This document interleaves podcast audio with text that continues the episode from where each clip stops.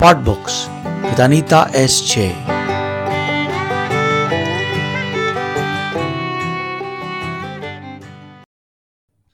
Asmi Not the End Chronicles Chapter 43 For the entire Saturday, my skin prickled as though someone was watching me.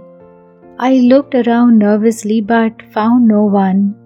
I wondered how Paris must be facing the wrath. The thought made me nervous, anxious, and uneasy. I wasn't sure about what to expect from my own self.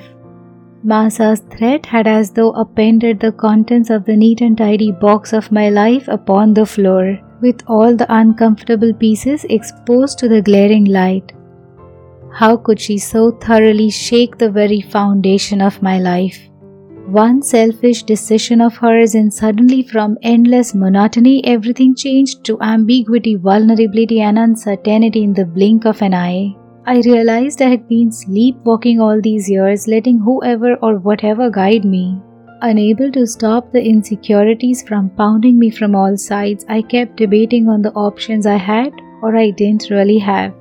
It was when I did kind of relax some after tossing ideas after ideas. I noticed that Anand had been watching, studying my perplexed demeanor, and drawing out God alone knows what conclusions. It was under his dissecting, poring, scrutinizing gaze that my skin prickled. I was alone in the living room the second evening. Bhai and Didi had to take Rishabh somewhere. I hadn't even bothered to pay attention to where Didi said they had to go. Anand came downstairs and I was so engrossed in my contemplation that I did not even offer him tea. When he asked if I wanted tea or coffee, I jerked my attention. What is it, Asmi? You are here, but your mind is not here. He surprised me by asking. I didn't think I was coming across as distant. I'm sorry, I said. Care to share what's bothering you? He asked. No, nothing. Nothing really, Anand. Let me make tea for you. I offered as I swallowed back the painful tightness in my throat. Oh, nothing again. He exclaimed, a hint of displeasure creeping into his voice. My eyes brimming with tears, I was looking for an appropriate response from my sleepy head when he smiled an understanding smile and said, Relax, I'll make it for both of us. Tea or coffee for you? He asked, and I let him make tea to keep my dumb brain alert. On Sunday, Preeti and Parth came to see me, and again there were closed door discussions. During general small talks on the dinner table, Bhai asked Anant about how much of shuffling was required in my investment portfolio. There is a lot of scope to shuffle, but Asmi has to take decisions. He said. When Bhai looked at me, urging me to talk, I said, Bhai, I had called up Anant like you advised. He has looked into the details and he gave a big list of suggestions. But honestly, I don't much understand all that. Then why don't you go to his office for a few days? I'm sure he'll be able to guide you better. Ananta is right, Asmi. You will have to take the decisions. Bhai suggested. I looked at Anand to gauge if he was okay with it. He said, Yes, I can explain the scripts better with statistics to support, and that will make it easier for you to take a call. Bhai concluded by saying, You may go tomorrow onwards. Why? Okay, Anand?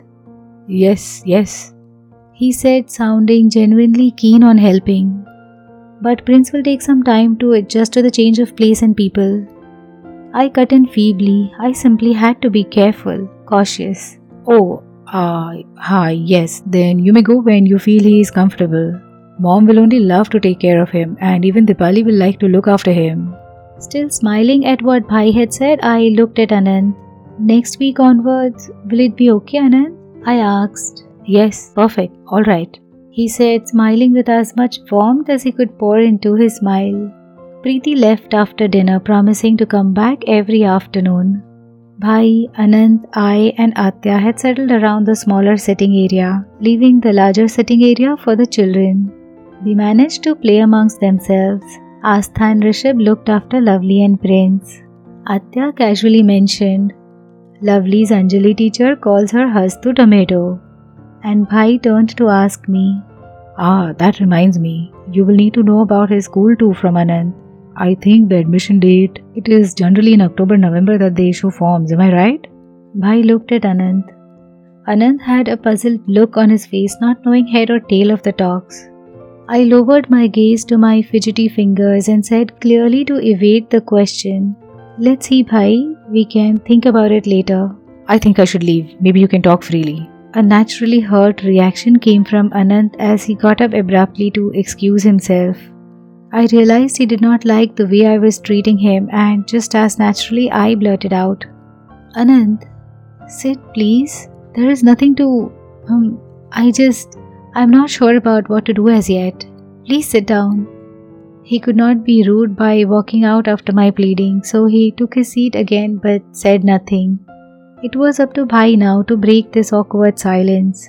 Bhai said, It is such a pleasant responsibility to bring up children, isn't it? Atya answered, mm, Jayanta, we learn so much from them. Except one thing, we do not pick that one contagious emotion from them. He remarked, What? What? Anant and I almost asked in one voice. Happiness. This contagious emotion can keep me healthy. I can be the god of my universe. He chuckled. Very true, Jayanta, Atya said. Bhai gave away one of his most interesting sermons. Happiness is the key emotion that can help me run my organization better. This contagious emotion can keep me healthy. And to enjoy my existence in this body, the very basic requirement is health. My health, if it is in my hands, then I am the God of my universe. Be selfish enough to live when you are doing a selfless act of letting your cells live. Here I solve another puzzle for a happy living. Live and let live. Anant intruded. Hmm. The phrase, however profound it may sound, has a simple message. Can I say that I exist in all my cells? Bhai asked. Yes. Anant said. True. Atya and I added. Then can I also say that God exists in me? Bhai asked. Anant and I looked at each other and smiled. No one answered. Come on, look at ourselves as one of the cells of God, one of the millions of cells existing in God. All that I want the God in my faith to do for me, I have to do for myself. All the vision and mission I have for my organization, my body, can make me understand the working of the God outside me who runs his organization, the universe. I said, sounding somewhat sad. Bhai, do you really think life to be so simple? Somehow it does not appear to me that easy. The more I try to sort out, the more convoluted it looks to me. Why, no, Asmi, it really is simple. Clearly, the only purpose of life is to live. Life is in the living, Asmi. Constant, continuous living, be it struggle to live or adventure. We are all scared at times, but the only way is constant moving feeling the throbbing flow of life. When things get really overwhelming, try and rest in life itself. How? Close your eyes and feel after that perfect equilibrium that we call life. Bhai said. Just then, Lovely came running to us. She stood between Anand's feet and smiled lovingly at me. I returned her smile with a warm smile of my own. Lovely showed her reluctance to leave for the apartment, turning her pleading eyes on Anand. Even he seemed to hate having to drag her, but he did, promising to get her here the next weekend. Asmi, Not the End Chronicles by Anita S.J. To be continued.